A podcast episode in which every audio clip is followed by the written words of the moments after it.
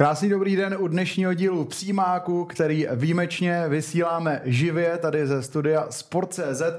No a samozřejmě i dnes tady mám velice zajímavé hosty. Bude tady trenér František Straka. Ahoj. Ahoj.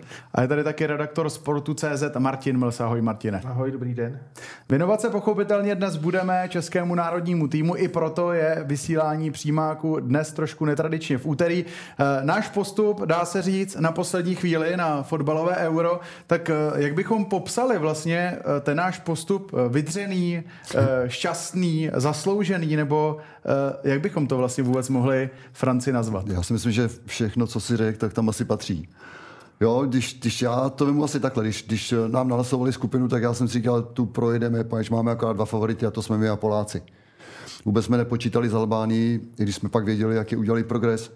S Moldavskem už vůbec ne. Takže pro mě to bylo dost taky překvapení, že jsme se opravdu dost natrápili. Natrápili jsme se, ale zase na druhou stranu, OK, králíci se oni až pohonu a to jsme teda dokázali zaplať pámu, že jsme se dostali na Euro do Německa, poněvadž jednak to bude i moje srdeční záležitost, to je jedna věc. Druhá věc je, že německé mass media hodně taky sledovali naši skupinu. Takže uh, musíme být spokojení s tím, že jsme postoupili. To, v jednu, v jednu, v jednu, to nevypadalo až tak dobře, uh, hlavně po, t- po tom zápase z Albánii. Uh, jsem si říkal, že Mária, teď přijde asi pravděpodobně nějaký moment toho, že se nám to úplně rozpadne, ale uh, zabrali jsme v pravý čas. Mm-hmm.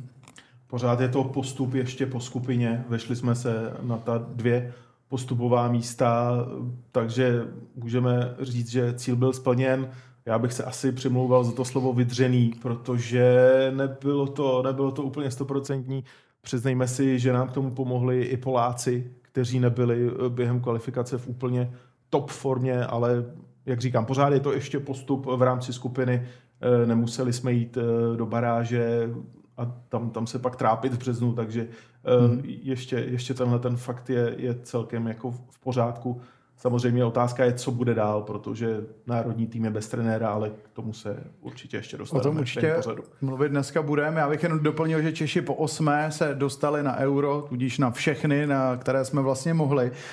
Začneme trošičku od konce, protože hned po konci utkání tak se stala věc, která se, troufnu říct, moc asi ve světě nestává, že trenér týmu, který dokázal postoupit na euro, oznámil i hned po konci utkání, že spolu s realizačním týmem už nebudou pokračovat u národního týmu. Tak je to Franci překvapivé, anebo se to tak nějak dalo čekat?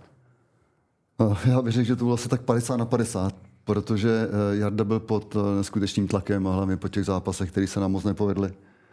Tak se neustále opakovaly uh, určité uh, možnosti, jestli zůstane, nezůstane.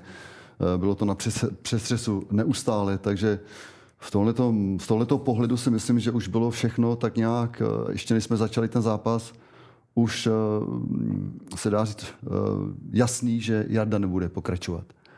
Já se mu nedivím, protože ten tak byl tak obrovský na jeho personu, sám jsem to zažil, vím, jaký to je.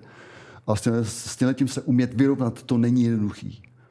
Takže pro mě to byl samozřejmě i šok, že se tohle to stalo.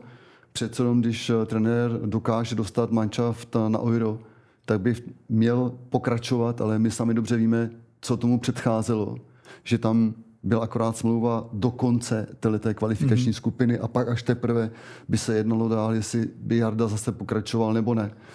Takže z tohoto pohledu i to chápu, co udělal, protože kdyby uh, pak se mělo jednat o tom, jestli bude nebo, nebo nebude, tak by to možná ještě bylo daleko pro něj, samozřejmě pro celý ten realizační tým horší.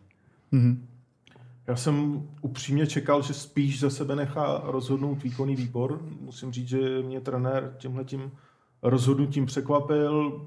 Na druhou stranu si myslím, že je potřeba i tohleto gesto jako ocenit, že že prostě z toho odešel, jednak samozřejmě splnil cíl, postoupil na euro, ale ta situace, ta situace kolem toho týmu byla tak napjatá, to dusno bylo tak velké, že jako přesně jak říkal pan Straka, chápu ten krok, že prostě vyklidil to pole. Jarda si zaslouží sto procent respekt, mm-hmm. ale já si myslím, že ten poslední exces tomu zároveň nahrál. Mm-hmm. A to bohužel by ten bod, asi taková ta poslední tečka do tohohle toho, jak to absolutně zapadalo. Takže mm-hmm. já si myslím, že Jarda udělal naprosto správně.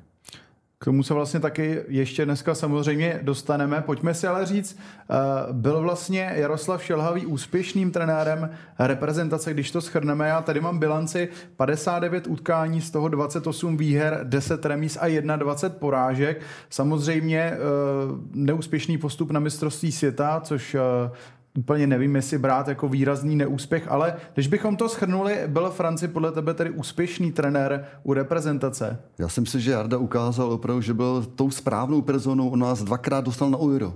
A to se počítá. Jedna věc je, to jsou ty data, které tady máš, a druhá věc je ta samotná realita. Byl jsi tam a nebyl jsi tam. Takže já si myslím, že Jarda zanechal určitě tady výraznou stopu a podílal se na dvou postupech na, na, na Evropu. Mhm. Určitě to byl úspěšný trenér reprezentace. Zmiňovali jsme dva postupy na Euro, to se, to se počítá vždycky. Uh, ale ke konci si myslím, že když si pomůžu příměrem ze života, tak se ten jeho vztah s hráči možná trošku přechodil. Jo, už, už tam možná jako trošku přestalo fungovat a ta, ta horečka sobotní noci v Olomouci možná byla jenom takovým jako vyvrcholením, vyvrcholením prostě těch věcí, co se, mm. co se kolem toho národního týmu děli, a zmiňoval to i pan Straka, no. Takže pro, pro já to znám Jardu velice dobře. Došlo k tomu, že, že odešel. Já znám Jardu velice dobře a uh, my jsme spolu pracovali, vím, co to je za člověka. To je mm. opravdu velice seriózní borec, který opravdu nemá ve zvyku nějakým způsobem řvát nebo někoho diskriminovat. To není jeho styl. On je to trenér, který vždycky hledal dialog, když byl nějaký problém. Ale uh, to, co se stalo, to bylo tady správně řečeno, to je ten exces, který se stal, uh, tak to, je, to byl vrchol něčeho. To opravdu to se nesmí stát uh, na této úrovni, uh, když už pak i uh, mass media venku, v Německu, v Anglii, uh, to glosujou, co se stalo. I když jsme postoupili, tak je to obrovská škoda v jedné věci, poněvadž ti hráči, kteří to udělali, ty by si měli uvědomit, co způsobili. To je náš image, to je určitý respekt, respekt k fanouškovi, respekt těm všem lidem, kteří pracují kolem toho fotbalu. A tohle to se stane a ty to zahodíš dva dny před tak důležitým zápasem, kde ty nevíš, jestli to zvládneš, anebo ne. Tak tohle to všechno jsou správně řečeno tady takový ty body k tomu, proč Jarda určitě asi udělal ten, ten závěr taky. Hmm. K tomu tématu, k tomu excesu, jak už jsme tady několikrát zmiňovali, se dneska ještě dostaneme. Nicméně čekali jste, že to rozhodnutí přijde okamžitě v rozhovoru po zápase? Nečekali jste třeba, že si to třeba nechá trenér ještě rozležet a nějakým způsobem nechá rozhodnout výkonný výbor? Protože hned takhle po zápase to vlastně říct po úspěšném, to opravdu není moc obvyklá situace ve světě fotbalu. Já si myslím, že jak jsem říkal, podle mého názoru už to předem bylo dávno rozhodnuto. I kdyby ten zápas nevyšel, anebo vyšel, mu vyšel, ale přesně kluci už věděli, že budou končit a že nepůjdou dál. Pojďme se tady rovnou možná dostat k otázce, která všechny bude zajímat. Rovnou to řeknu z ostra, ale kdo tady povede český tým na Euro? Kdo by to měl vlastně být? To necháme na výkonném výboru. Já si myslím, že určitě asi dostávají X-men, jestli to bude trenér od nás, anebo dokonce se už slyšel jsem i hlasy, že by to mohl být i trenér ze zahraničí. Já se spíš přikláním k jedné věci a to je to, aby to byl trenér od nás, poněvadž na to až v podstatě nemáš ani moc času. Za chvilku máme tady Euro a potřebujeme trenéra, který zná naše prostředí, zná naši mentalitu, zná hráče a tak dále. Takže v tom směru uh, musí přijít kluk, který se umí v tom dobře pohybovat a má respekt hlavně. A, a... Koho bys tam rád třeba viděl? Ty já, konkrétně? Já ti řeknu jednu věc. Já nechci někoho nejmenovat. To mm-hmm. znamená, já nechci někoho diskriminovat, řekl bych třeba dvě, tři jména a ostatní by si mysleli, ježišmarja, proč neřekl třeba mě, tak já to spíš tak nějak diplomaticky řeknu, mm-hmm. ať rozhodne výkonný výbor podle toho, kdo tam bude přesně pasovat. To znamená trenéra opravdu, jak jsem říkal, osobnost, disciplína, nadšení, elán, musí mít náboj v sobě tenhle ten člověk, teda teďka půjde o hodně, jo. Teď jsme se dostali na Euro. pojďme ten fotbal zase posunout někam dál, pojďme udělat ten další krok s tím, že to nebude jenom ta skupina, ale aby jsme mm. se zase posl- dostali do playoff a tak dále. Mančar na to máme, já jsem mm. o tom přesvědčený, že kvalitativně na to máme. Akorát potřebujeme teďka to nejdůležitější. Pohodu, kluky, který opravdu budou mít tohleto tady, který když tam vemou na sebe ten dres, tak budou dýchat za nás, za fanoušky, za všechny a to se musí pak ukázat na, to, na tom Euru a já doufám, že to tak bude. No. Martine, od tebe přeci jenom už konkrétní jméno budu chtít, protože ty seš tady doma na sportu tečka cé zet, takže měl by to být třeba Lavička, Svědík, Bílek, nebo třeba někdo jiný úplně. Já jsem si všechny tyhle ty jména, co jsi zmiňoval, tak do toho seznamu těch potenciálních kandidátů určitě pasují. Já si myslím, první volba určitě bude mezi tím, jestli, jestli Čech nebo cizinec, jak už tady říkal pan Straka. Jestli Čech, tak jestli někdo z té mladší generace, to znamená Martin Svědík, Jindřich Trpišovský. Pak by to bylo o tom jednání s těmi kluby, kde, kde momentálně trénují. Nebo jestli sáhnou případně už po někom, kdo má zkušenosti s prací u reprezentačních výběrů. Ty si, ty si říkal jméno Vítězslav Lavička, který i u nás na Sport tečka cé zet v podcastu Kopačky na hřebíku před časem zmiňoval, že to zůstává, že reprezentační áčko zůstává jeho takovým nesplněným snem, takže a že, že má i na Spartě v podstatě výstupní klauzuly, tak, takže i, i tohleto jméno se třeba může nabízet. Těch jmen je, je opravdu hodně a bude skutečně záležet, jak říkal pan Straka, na výkonném výboru, jak, jakou oni si nastaví preferenci, jestli budou sahat do toho domácího rybníku nebo jestli zkusí oslovit někoho z ciziny. Toho času na jednu stranu je docela dost, ale na druhou stranu ani tak ne, protože máme před sebou vrchol, máme před sebou to euro, takže to rozhodnutí se bude muset udělat, myslím si, že v řádu týdnů, aby se ten nový trenér na to mohl připravit, protože pak v březnu bude první sraz a pak už se rovnou v podstatě bude vyrážet na euro. Takže, jak říkám, času na jednu stranu je dost, ale na druhou stranu bude, bude, bude ten výkonný výbor ten čas zároveň tlačit. Přesně tak. Přeci jen určitá inspirace možná u Slovenska, trenér Calzona, italský trenér, hodně to vlastně zbudilo rozruch po jeho jmenování, chvíli si to sedalo, ale nakonec Slováci vlastně krásně postoupili na euro. Byla by to třeba cesta, kterou bychom mohli jít, protože my jsme to sice zmiňovali, ale nikdy tady český národák zahraniční trenér nevedl, ale je to zkrátka takový trend moderního fotbalu, že i národní tým by prostě mohl vést jiný trenér než z té dané země. Když máme trenéry cizince už u nás v klubech, tak by to mohl být i trenér ze zahraničí, to je pravda. Ale já bych vzal zase jiný příklad a to, to byli Poláci. Ty uh, měli taky trenéra uh, cizince. A nakonec jak to dopadlo. Takže ono, opravdu tohle je dost taková citlivá situace, správně vybrat, když už teda cizince, tak aby opravdu i znal naši ligu, aby, aby znal hráče, i když máme hráče, který hrajou v zahraničí, samozřejmě to je jasný. Ale přece jenom práce v klubu je úplně jiná, než práce u národního týmu. Takže to je takový otazník pro mě. Mm-hmm. Ještě taková zajímavost, fotbal je totiž posledním týmovým sportem v Česku, kde ještě u národního týmu nepůsobil zahraniční trenér, takže uvidíme, jestli tohleto se třeba změní. Pojďme se ale dostat k tomu, jaké hlavní úkoly čekají na toho trenéra vlastně po převzetí funkce. My jsme se už bavili o tom, co by měl takový správný trenér mít, ale jaké úkoly na něj čekají, až bude dosazen funkce reprezentace. Už je tam postup, ale teď je zase nějaká určitá další fáze.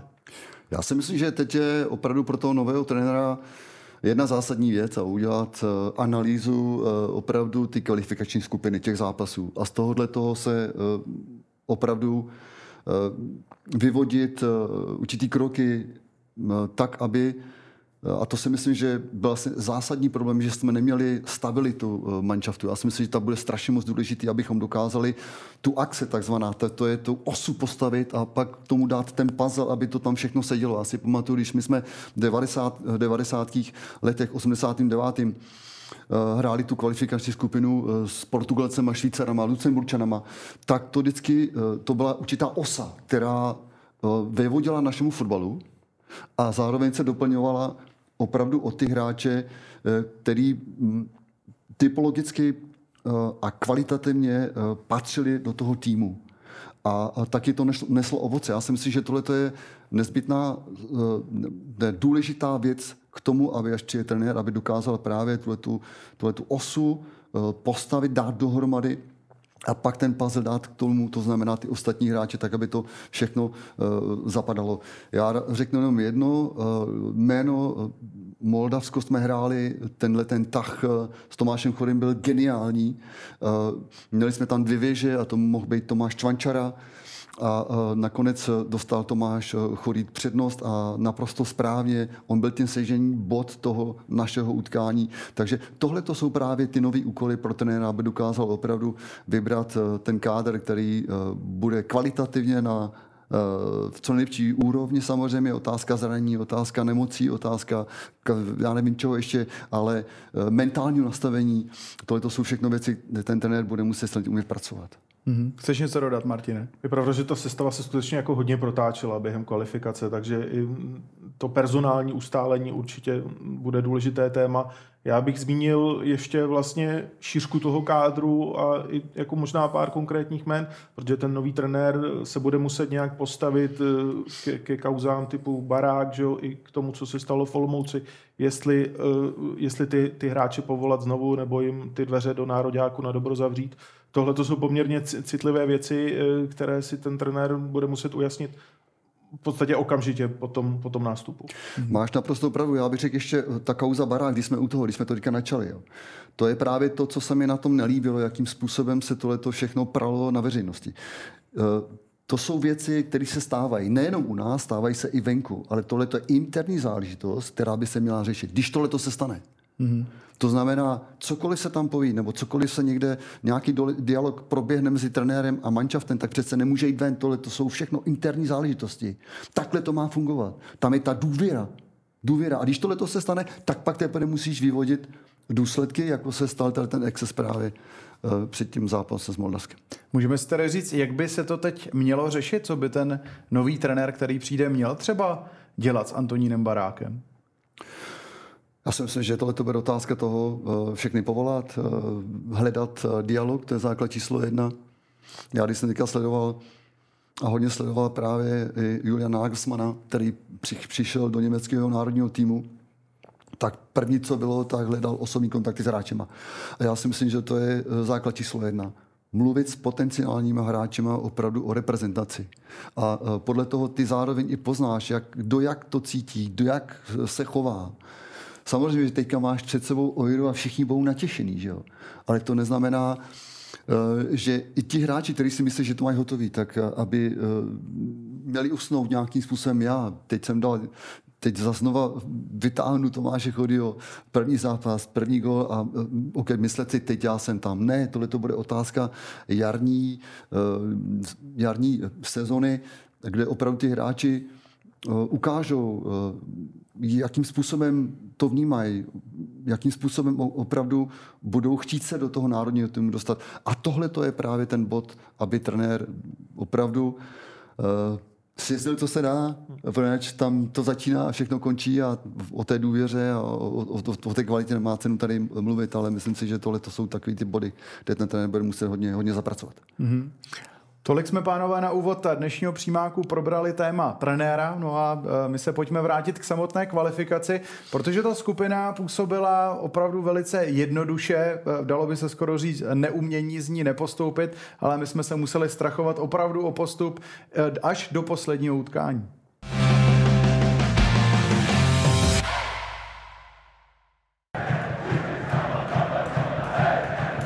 Je hotovo. Fotbalové Česko po osmé za sebou postoupilo na mistrovství Evropy. V papírově schůdné kvalifikační skupině skončilo druhé na úkor nečekaně slabých Poláků. Právě s nimi Češi načali cestu na Euro domácí výhrou tři jedna. Pak přišla už jen dvě povinná vítězství nad Faerskými ostrovy a závěrečný triumf tři nula v přímé bitvě o postup s Moldavskem. Mezitím se tým kolem kapitána Tomáše Součka trápil. Fanoušci nekritizovali jen překvapivé ztráty z Albánii či v Moldavsku, ale i herní projev, který byl až příliš často neatraktivní.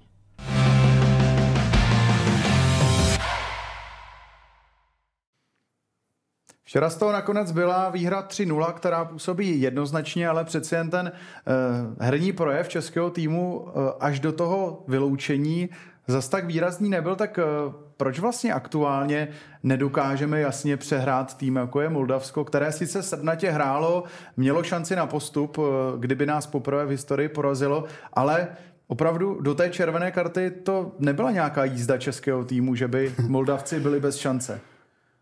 Uh, máš pravdu, ale uh, já tvrdím jednu věc a to je opravdu ten konečný výsledek a ten, ten uh, hovoří jasně tři nula. Je pravda, že nám to umožnilo to, že jsme víceméně hráli v přesile, uh, zbytečná uh, žlutá karta uh, hráče uh, Moldavska. To je jedna věc, druhá věc je ale, že ty seš pod takovým obrovským tlakem a ten tlak byl cítit všude, se dá říct. Ten začátek byl hodně kostrbatý, my jsme se báli hrát, my jsme nechtěli dělat chyby vzadu, chtěli jsme hrát na tutovku, málo jsme se pouštěli do kombinací. Je pravda, že hráči Moldavska nás dobře začali napadat, měli tam i určitý nebezpečný situace, to je pravda, ale pak od toho vyloučení se vlastně ukazovala ta naše převaha.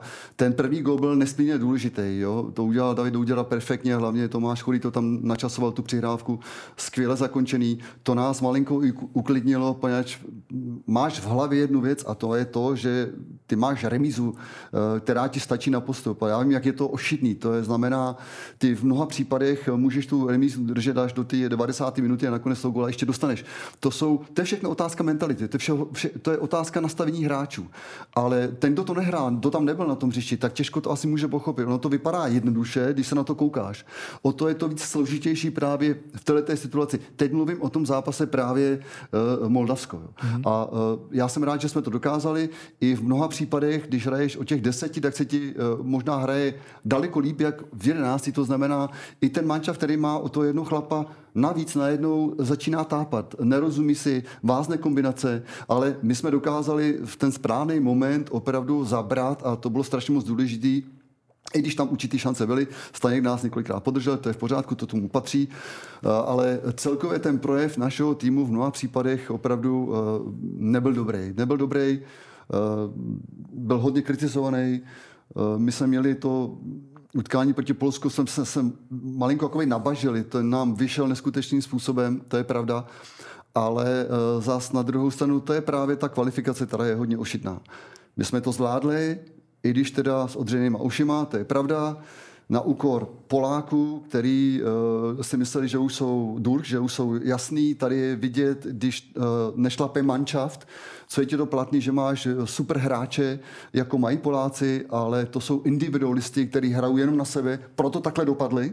Proto takhle dopadli. Nám možná pomozla, pomohla tahle ta facka, kterou jsme dostali, to znamená tím excesem, to znamená všechno špatně je něčemu dobrýmu, nebo co tě nezabije, to tě posílí Níče.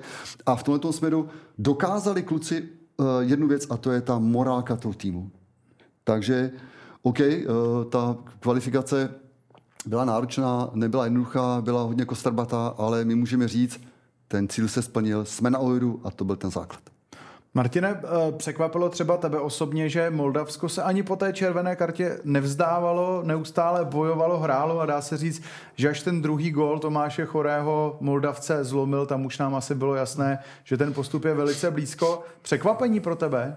Nebo si třeba čekal, že to přesně takhle bude? Já jsem si trošku myslel, že právě už pan Straka to, to, to zmíní tenhle ten moment, že i vlastně Moldavani hráli taky úplně o všechno, že hráli o historický postup na Euro. Nikdy, nikdy předtím tam nebyli a cítili obrovskou šanci. Jo, navíc ještě proti, proti tomu českému týmu, který měl spoustu problémů, nečekalo se, že bude hrát o postup do posledního kola, měl za sebou tu, tu aféru ze soboty. Tak, takže tohle to všechno jako těm Moldavcům vlastně mohlo nahrát, jo. A jak říkáš, pak je zlomil až, až, až ten druhý gól, ale do té doby opravdu klobouk dolů před ním. Bylo tam několik nováčků v sestavě českého týmu, kteří mají formu ze svých klubů Chorý, Vitík, Kušej. Tak řekl si třeba někdo z nich nahlas o pevné místo v sestavě? Viď je to možná zbytečná otázka, když Chorý jedna plus jedna, Kušej krásný centr z rohu, navíc po té jeho střele Souček dával na tři nula, ale přeci jen stačí to jeden povedený zápas na to, aby si řekli napevno o to místo, anebo ukáže opravdu až ta jarní forma? Přesně tak, napevno asi, asi ne, ale já jsem rád, že Martin Dytík to zvládnul výborně. Vasil Kušej přišel a ukázal to, co je mu vlastní, jeden na jedno, to, co, o čem jsme se bavili tady, že když teda Moldavce budeme chtít dostat do, uh, pod tlak, tak to jsou právě křídelní hráči. Uh, Tomáš Chorý ukázal opravdu, že máme potenciál, my tam máme potenciál ještě v jiných hráčích, takže uh, ti tři hráči opravdu přinesli zase uh, tu svoji kvalitu, to je jedna věc, ale je to zase o tom opravdu, že když tu šanci dostanou, tak ji já ji čapnu na sto procent. A to, to potvrdili a jenom dobře uh, pak do těch dalších zápasů. No. V březnu to samozřejmě může vypadat úplně jinak, ta situace kolem hráčů, musí se jim dařit v klubech, pravidelně hrát, nebýt zranění, udržovat si formu, ale ten, ten první povedený zápas, třeba v případě Chorého Kuše, je může strašně moc nakopnout a může jim dodat sebevědomí. Ano, můžu, můžu v té reprezentaci být a můžu tam obstát. My jsme viděli třeba na Zimově, jakým opravdu ten začátek nebyl dobrý. Tam uh, byla určitá nejistota. Jo? Samozřejmě taky je to hráč, který nehraje tolik, ale uh, pak postupem času se výrazně zlepšoval, zlepšoval. A to je zase otázka těch ostatních hráčů, aby tě v těch třeba fázi podrželi. Takže tady je vidět opravdu, že máme dobrý hráče, my myslím si, že máme ještě kam šáhnout, sto procent kam šáhnout, a o to víc to bude pak zajímavý náře, jak tady bylo řečeno, kdo opravdu se do té nominace dostane. Mm-hmm. Pojďme se přeci jen ještě zastavit u hráče utkání. Tomáš Chorý, jeden gól, jedna asistence.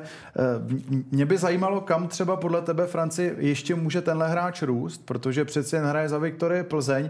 Teď ale ukázal, že v sestavě může dostat přednost i třeba před bundesligovým Čvančarou.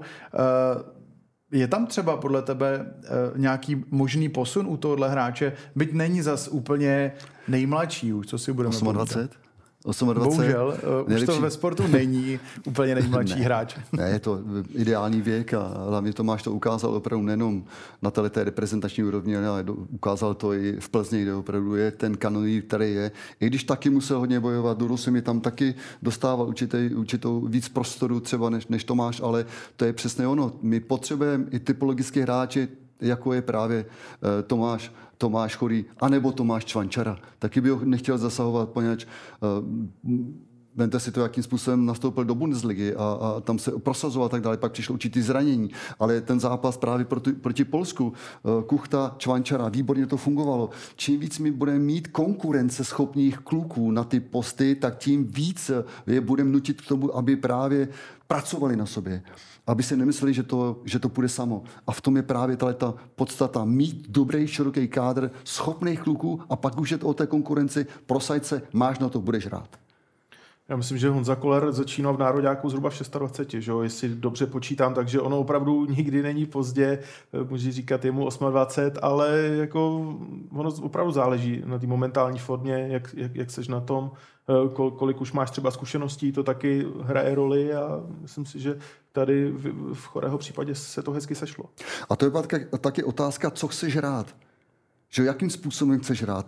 My jsme přesně jasně věděli, že ty centry tam budou chodit, standardní situace, a to je přesně pro Tomáše Chorýho ideální. Tohle to, když je, já si vzpomínám ještě na tu naší éru, co byl to, to, Tomáš z Kuhravý, to bylo úplně to samé, to nebyl nějaký hráč, který by byl až do, do nějaké kombinaci. Ten tam potřeboval kombinace, ten tam potřeboval právě ty centry ze strany, dostávat se do těch situací a my tam máme tyhle ty kluky právě, který já jsem jmenoval, a to je, to je, to je dobře a jenom to je přesně to, co oni potřebují, a já doufám, že, že to takhle půjde dál a hlavně Tomášovi to hrozně moc přeju, poněvadž jedna plus jedna super se na tom podílal a to je taky známka číslo jedna. My se za malou chvíli dostaneme i k tématu, který jsme už tady načínali, a to jsou věci, které se děly v Olomouci už v noci ze soboty na neděli.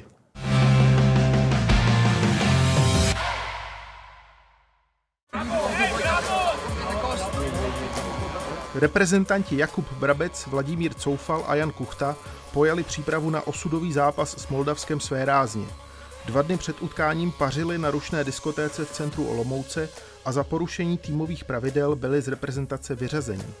Do stejného podniku vyrazil i Tomáš Neumann.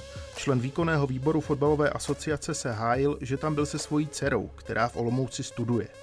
Ostudná horečka sobotní noci korunovala rozpačité časy národního týmu se sestupem z Ačkové skupiny Ligy národů, šokující remízou v Moldavsku, trtivou porážkou v Albánii upachtěnou plichtou v Polsku a dusném kolem nyní už bývalého reprezentačního trenéra Jaroslava Šilhavého.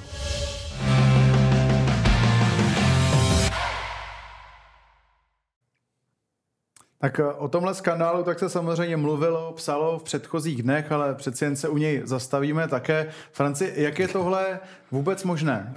Je to třeba určitý disrespekt trenéra Šilhavého, nebo zkrátka si ty kluci třeba nemusí uvědomit, o co jde, když to snad přeci není možné, když hrajete za reprezentaci, jít do tak velkého města, jako je Olomouc, do klubu, tak přeci všem musí být jasné, že se to dostane ven. A kdyby si byl kdekoliv, to je přesně, to je úplně jedno, ne? To je, jak je tohle to možný? Tohle to je skandál číslo jedna. Nezlob se na mě. Už jsem to říkal. Dva dny před zápasem. Takovým důležitým zápasem. Teď si to vem, kdyby to nevyšlo. Hmm. Tohle to přece nejde. To, to jsou profíci. To jsou profíci ty kluci. Oni si to musí uvědomit, že jsou zároveň i... To jsou... Mladí kluci na ně koukají. To jsou příklady pro, pro, pro naší mládež a tak dále. Vemte si Láďu Coufala, já tu jeho kariéru sleduju, který se dostal ze Žižkova do, do Liberce, z Liberce do, do Slavie, ze Slavie do West Ham United, do Nároďáku a takhle to nějakým způsobem zahodíš. Jo. To je, mě to i, i mrzí, poněvadž tohleto se nesmí stát. Já na obranu zase Jardy Šilhavýho, tohleto ne, přece nároďák neje zaopatřovací ústav, aby si někoho neustále sledoval, kam jde, kam jde, nebo co dělá a tak dále. To musíš mít v sobě. To nejde. Tohle, co sem absolutně nepatří. Proto mě to tak vytočí, vytáčí, vytočilo a možná to byl i ten, zase takový ten impuls pro, pro ten tým, aby dokázal tohleto nějakým způsobem kompenzovat. Spíš mi mrzí jedna věc, že zahodili Jardu Šilhavýho. Jako nezlob se na mě, poněvadž všechno jde na jeho hlavu. Samozřejmě ty jsi ten šéf, ty, ty za to zodpovídáš, ty musíš nastavit samozřejmě uh, určitý body uh, tak, aby to všechno fungovalo a tím opravdu třeba i hráči i toho Jardu uh, svým způsobem zařízli. Tak, tak to musíme říct, poněvadž tohle to je nepřípustný. Nejde to. Hmm. Je, tak sorry, to se absolutně neslučuje s profi fotbalem. Nabízí se, Franci, otázka, co by se dělo v Německu, kdyby se něco takového stalo. Můžeme říct, že se tam stát nemůže, ale všichni jsou jenom lidi. Kdyby si třeba trojice reprezentantů Německa dva dny před takhle důležitým zápasem vyrazila do klubu. To, to si absolutně neumím představit. To, to snad ani nejde. Jo. To, teď se to vím, že, že tady je, fotbal má určitý postavení u nás a v Německu je úplně někde jinde. Tam vylezeš na ulici a to je...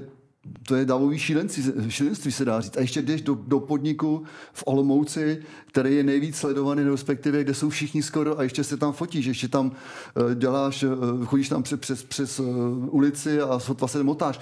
Tohle to je přesně dneska v dnešní době, kdy všichni mají mobily, to jenom na to čekají, aby, aby mohli něco někam poslat, aby se zviditelnili. Ne ty hráči, ale oni, aby se zviditelnili. Takže tohle to si každý musí uvědomit, že ty seš opravdu neustále sledovaný, ale v Německu tohleto nepřichází úvahu. Absolutně ne. Mm-hmm. Chceš k tomu něco říct, Martine, ještě? Nebo tady bylo všechno řečeno. Pan, pan Straka už toho řekl spoustu, ne, mně to trošku připadalo jak v seriálu Vyšehrad, kde tam jsme se tomu jako mohli zasmát, že jo, protože předpokládejme, že to byla určitým způsobem fikce, ale to, tohle to byl reál a týkal se reprezentace, což je něco naprosto nepřípustného. Týkalo se to hlavně tří klíčových hráčů, kteří by minimálně dva z nich by určitě měli na základ proti Moldavsku a udělají něco takového. A jak říkal pan Straka, strašně moc se tam nabízí ta spojitost s trenérem Šilhavým. Jo, že prostě těm, těm hráčům to, to, bylo, to bylo v podstatě jedno, jedno a, a tímhle tím způsobem ho taky jako víceméně pomohli odstřelit, když, když, když to tak řekneme. Teď se můžeme taky zaměřit na tom, že tam byl člen výkonného výboru Fatscher Tomáš Neumann, který se neustále bránil tím, že dcera studuje v Olomouci, že tam byl snad na večeři, ale tady byl viděn, že tam opravdu stojí s jedním z reprezentantů, mají drink v ruce, tak to je přece nepřípustné, aby ty hráče neposlal pryč a ještě se tam s nima objímal a pak se vlastně obhajoval tím, že tam byl na večeři. Já, já nevím, já tohleto, tohleto jako jde mimo mě, poněč, já to nechápu a i tohle ten tah... Jestli tam je s dcerou nebo ne s dcerou, tohleto, když se stane, tak ty musíš být přece ten první, který zavelí. Tak je vyženu, tak řeknu, hele, seberte se a mazejte pryč, to přece nejde, ne? a ne, aby si tam ještě fotili, nebo si tam dávali spolu drinka, nebo je tam někde vet, rozumím, přes ulici a tak dále. Takže pro mě to nepřípustný ze všech stran, tohle to se nedělá. To je... On pak taky v té obhajobě říkal, že v podstatě inicioval odchod hráčů na hotel, ale z těch fotek to, to jako úplně, úplně nevyplývá. No, takže je to, je, je to taková jako dost delikátní věc a nevím, co na to třeba Petr Fousek. Předpokládám, že by se k tomu měl vyjádřit po dnešním zasedání výkonného výboru. Určitě se kolegové budou ptát. Mm-hmm. Uh, on vlastně teda zmiňoval, že tam byl na večeři, takže bylo to celé hodně zvláštní. My můžeme říct, že to vlastně je i trochu kolega trenéra Šilhavého, protože on trénuje futsalovou reprezentaci. Uh, co by se teda mělo dít teď? Měl by podle vás třeba odstoupit z výkonného výboru uh, Fotbalové asociace České republiky, protože tohle se možná nemusí líbit ani partnerům, ani fanouškům, sponzorům, nikomu. Máš naprosto pravdu. Já si myslím, že to je, to je tady jen, jenom jedna možnost. A to je opravdu říct, já odcházím, poněvadž to, to je nepří, pro mě správně řečeno absolutně nepřípustný. To, to nejde. Každopádně. Špatný příklad je, jako, sorry, to, to se nedělá, tohleto. Jestli tam byl scénou, nebo tam nebyl scénou, jestli se inicioval to, aby ti hráči odešli, tak to udělám úplně jinak. Já, kdybych tam byl na tom místě, nebo bych tam byl já, hmm. tak bych si je takovým způsobem spacifikoval, že během minuty by byli pryč, to vám garantuju tady. Až, no, ale dobře, teď si můžeme taky rozporovat opravdu, jestli tam byl s dcerou, nebo tam, na, byla to třeba náhoda, že tam ty kluci přišli. Na to se mi těžko taky nějakým způsobem odpovídá, ale, ale hmm. každopádně to, to vrhá otázníky neskutečným způsobem a já se na to, já se to musím akorát smát, až tohle to, jako, to, to se nedělá. Mně přijde zvláštní i to spojení večeře a tohle přeci jen byla taková ta kovaná diskotéka, že jo? Každopádně chceš teda, Martine, k tomu ještě něco dodat, jestli by skutečně měl Neumann skončit u výkonného výboru podle tebe? Já si myslím, že rozhodně, protože tady byla před dvěma lety vyhlášená nějaká tendence očistit český fotbal. Pan Neumann byl součástí, řekněme, toho obrodného procesu, no ale teď, teď se zdá, že prostě jeho kroky jsou v podstatě úplně opačné, než Než, než to, co se vyhlašovalo. Takže si myslím, že minimálně pak od předsedy Fouska by na něj měl přijít nějaký tlak k tomu, aby skutečně ten, ten výkonný výbor opustil. A samozřejmě pan Neumann má ještě další funkce.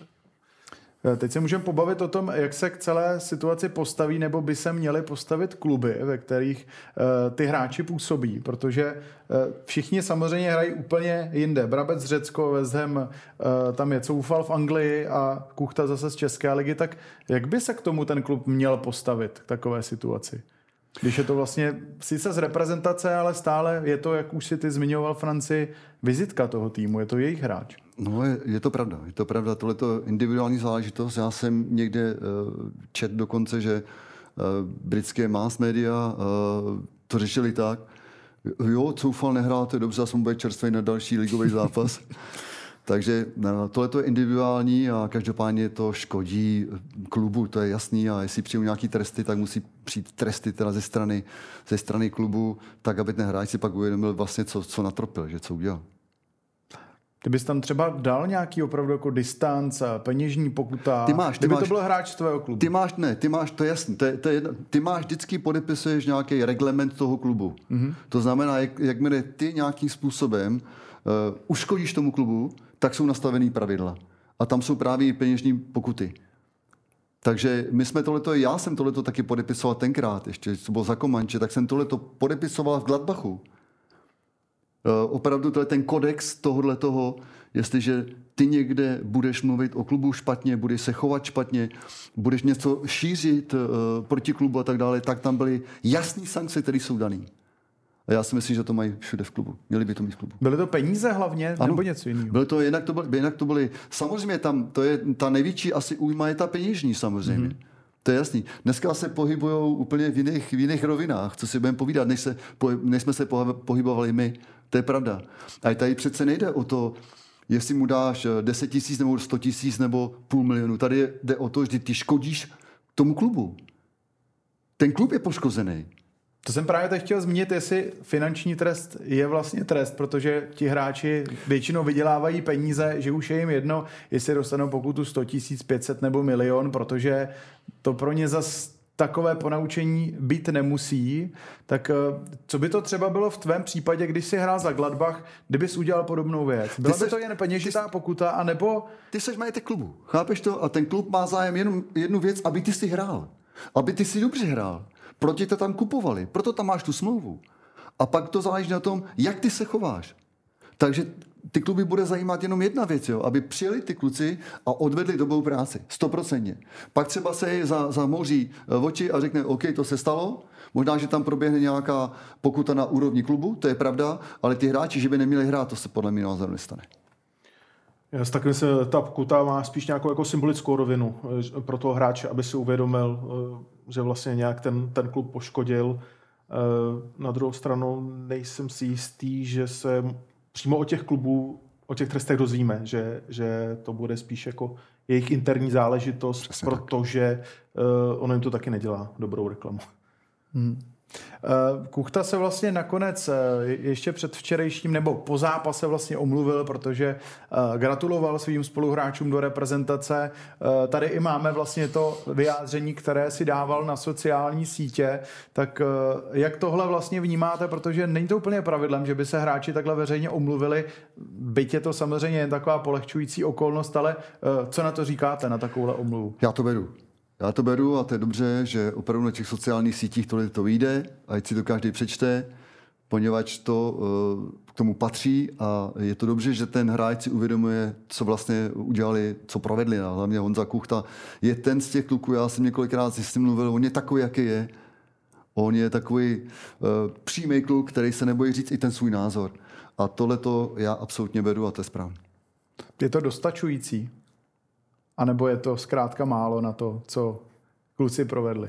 Je to jenom omluva. Ta samotná realita se stala ty dva dny předtím. Ta samotná realita je ta, že oslabili náš národní tým. Ta samotná realita je to, že dali pěstí normálně na oko fanoušků. Všem těm, kolem, co pracují kolem toho. Mm-hmm. To je ta samotná realita. Tohle to je jenom, že si nasypeš popel na vlastní hlavu.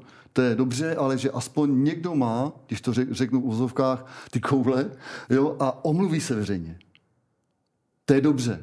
To ukazuje aspoň, že určitý charakter toho hráče, že mu to není jedno.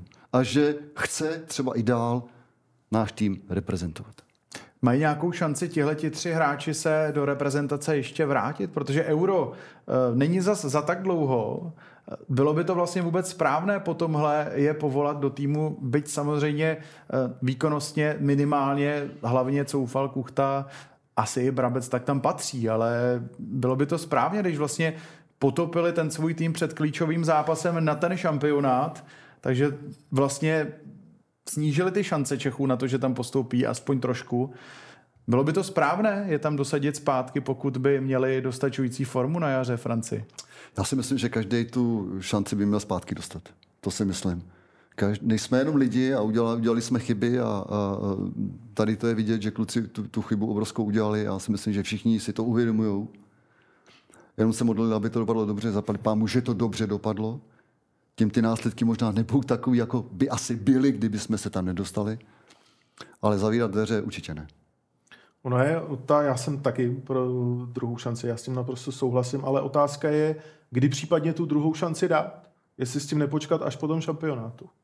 Jo, až, až, do, až do nového cyklu, protože ta věc se stala prostě v tomhletom cyklu, na konci kvalifikace o Euro, tak si říkám, samozřejmě, bylo by to, bylo by to velké oslabení, kdyby se tihleti tři vynechali pro, pro ten evropský šampionát, ale zároveň, zároveň si říkám, jestli, jestli kdyby, kdyby byli na ten turnaj povoláni ve finále, tak jestli, jestli by to nebylo jako to, to gesto prostě moc, moc jako, jestli se by nebylo příliš předčasné.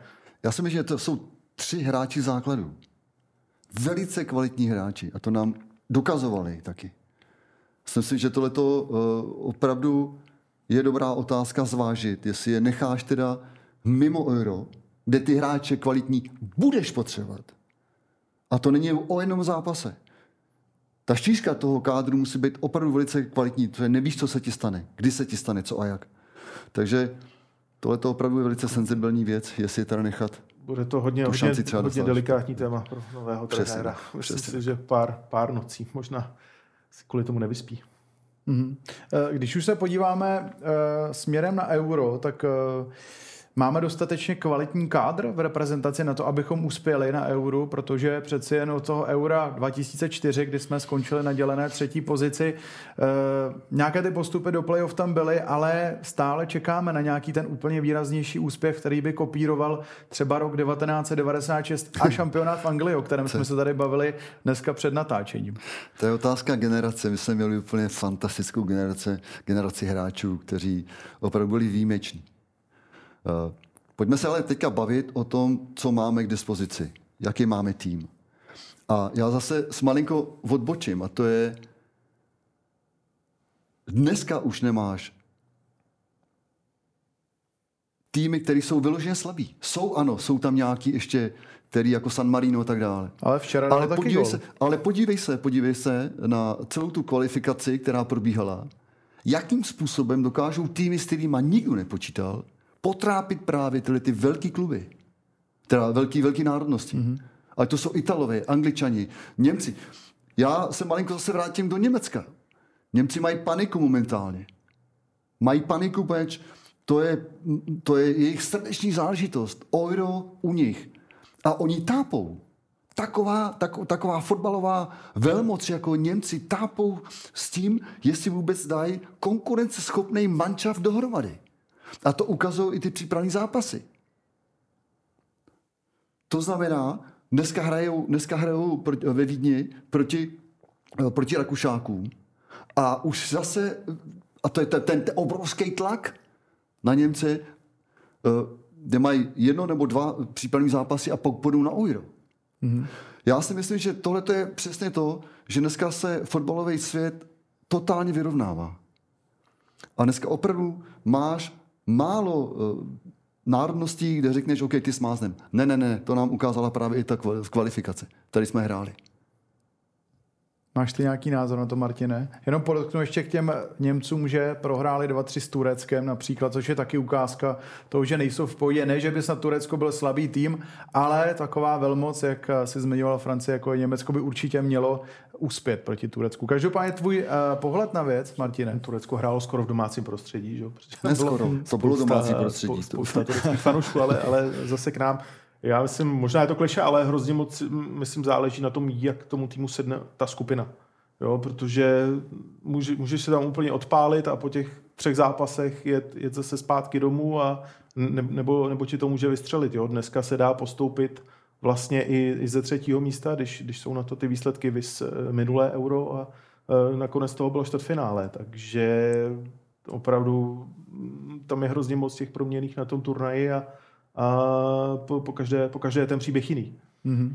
My jsme tady vlastně chválili útočné hráče Chorého, Kušeje, e- trošku jsme zapomněli, nebo nezapomněli, ale Patrik Šik tak měl patřit k těm klíčovým hráčům kvalifikace. Bohužel zranění ho neustále zužují, ale berme to, že by na euru byl. Jak moc jiná bude hra českého týmu s Patrikem Šikem než bez něj? Bude to velký citelný rozdíl. Páťa Šik si udělal obrovský jméno v Německu a je to podle mě to jeden, jeden top, top útočník v Evropě, stoprocentně. A samozřejmě, když bude mít Páťu ve svým týmu, tak už jenom ta jeho přítomnost uh, bude strašně moc důležitá. Nechci mluvit vůbec o nějakých kvalitách, protože ta je jasná. To je neskutečný bombardér. Já mu strašně moc přeju jenom jednu věc, aby, aby, aby byl zdravý. Takže jakýkoliv dobrý hráč, kvalitní hráč, jenom zvedne zase náš kredit nahoru. A Páťa tam sto procent patří. Určitě s ním by naše šance výrazně vzrostly.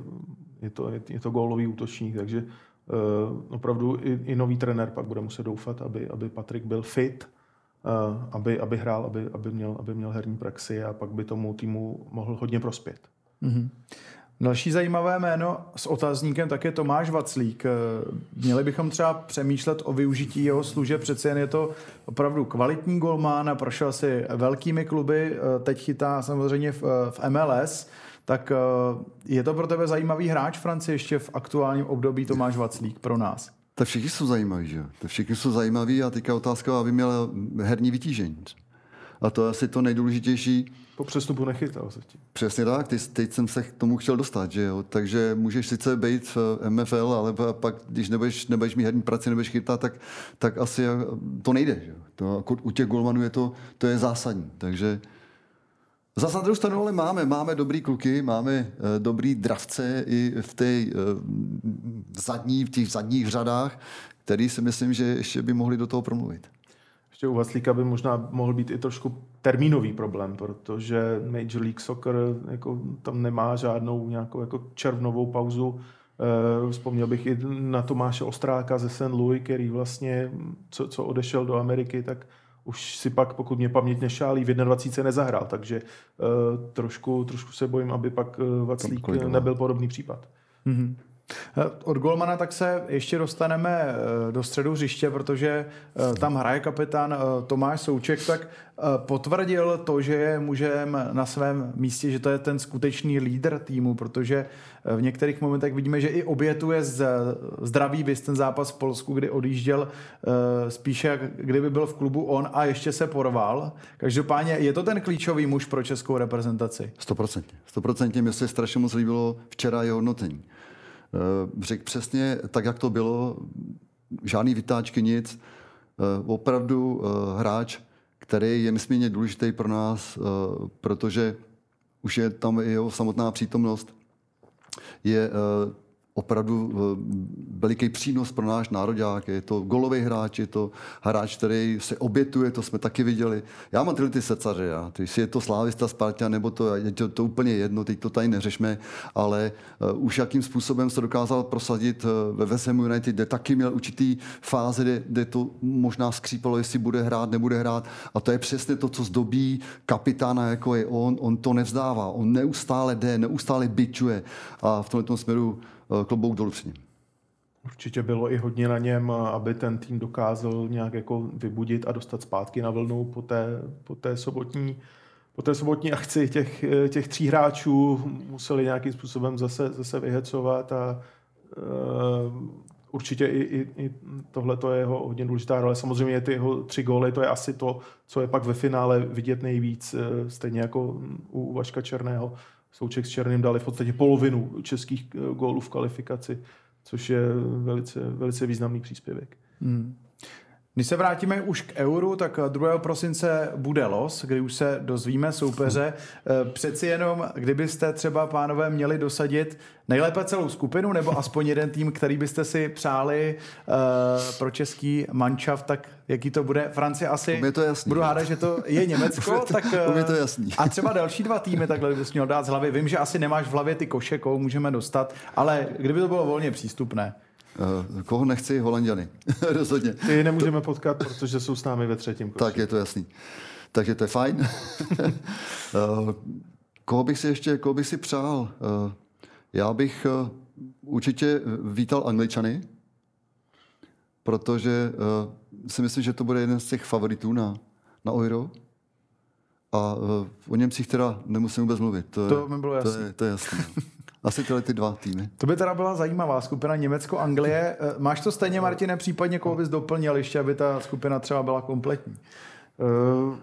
Uh, čtvrtý koš hrozí Itálii, což by bylo, což by bylo velice, velice delikátní, kdyby, kdybychom je potkali. Tak třeba Anglie s Itálií hraje pravidelně ve skupině. Ang- Anglie s Itálií a do toho ještě my, no tak...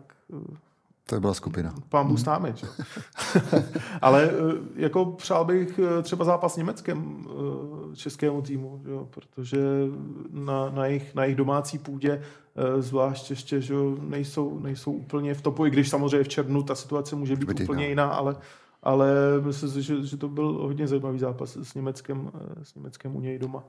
Německo, Turecko, Albánie třeba, kdybychom měli. To by bylo zajímavý možná. Hmm. Z jakého Navíc pohledu? Tady já budu Čechům přát Německo, protože vím, že Franc by měl velikou radost, kdyby takovýhle zápas mohl vidět. Nebo třeba Poláci z baráže znovu. Hmm? Je to dost možný, jo. Přesně tak. Nechme, ještě se, nechme se překvapit. Uhum. Každopádně v úplném závěru nějaký tip třeba na to, jak si povedeme na euru. Postoupíme ze skupiny a už to pro nás bude úspěch, nebo třeba budeme moc bojovat o top trojku a budeme takovým tím černým koněm turnaje. Bude strašně moc důležitý opravdu, koho dostaneme do té skupiny. To je asi základ číslo jedna. A když dostaneme top týmy, tak na druhou stranu já si myslím, že vždycky je lepší hrát proti, proti těm top týmům, který budou chtít hrát taky na tom nejvyšším topu, než třeba proti manšaftu, který budou hrát hodně zezadu, budou třeba hrát hodně do defenzivy a tak dále. Takže asi tak. A tip teda? Jak dopadneme? Vím, že skupinu neznáme, ale tak přeci jenom.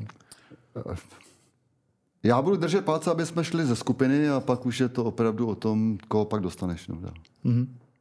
Já bych třeba věřil, já už jsem tady že ho, zmiňoval ten scénář z Eura dvacet jedna, že ho, kdy se postoupilo ze třetího místa, přesto z toho pak bylo čtvrtfinále, tak si říkám, že by něco takového podobného se, se jako možná dalo zopakovat, že by ten postup třeba mohl být trošku s odřenýma ušima, když by se to, když by se to všechno sešlo a pak od toho osmifinále dál už, už je možná cokoliv. Mm-hmm. Tak uh, ještě se chtěl Francie ne, já jsem chtěl říct akorát jednu věc, nechme teďka tu kvalifikaci, kterou jsme hráli a kterou jsme tenka, nebo respektive jsem mluvil o tom, že to bylo hodně kostrbatý. Ale na Euro to bude úplně něco jiného. Úplně něco jiného. A tam opravdu bude rozhodovat momentální forma těch hráčů. A tam je všechno možný. Takže já to vidím hodně optimisticky a věřím, že z té skupiny postoupí dál. Mm-hmm. Tak budeme samozřejmě českému nároďáku držet palce, určitě se všichni těšíte na Euro v Německu. Našimi dnešními hosty byl František Straka, moc díky. Děkuji taky. A taky Martin Mlsah, díky Martine. Taky děkuji. S vámi diváky se pro dnešek s Přímákem loučím. Nezapomeňte, že o víkendu vám opět na webu Sport tečka cé zet nabídneme audiokomentář z utkání z české nejvyšší soutěže. No a v pondělí už vás dalším dílem Přímáku provede Aleš Svoboda. Mějte se krásně, děkujeme za přízeň a hezký zbytek dne.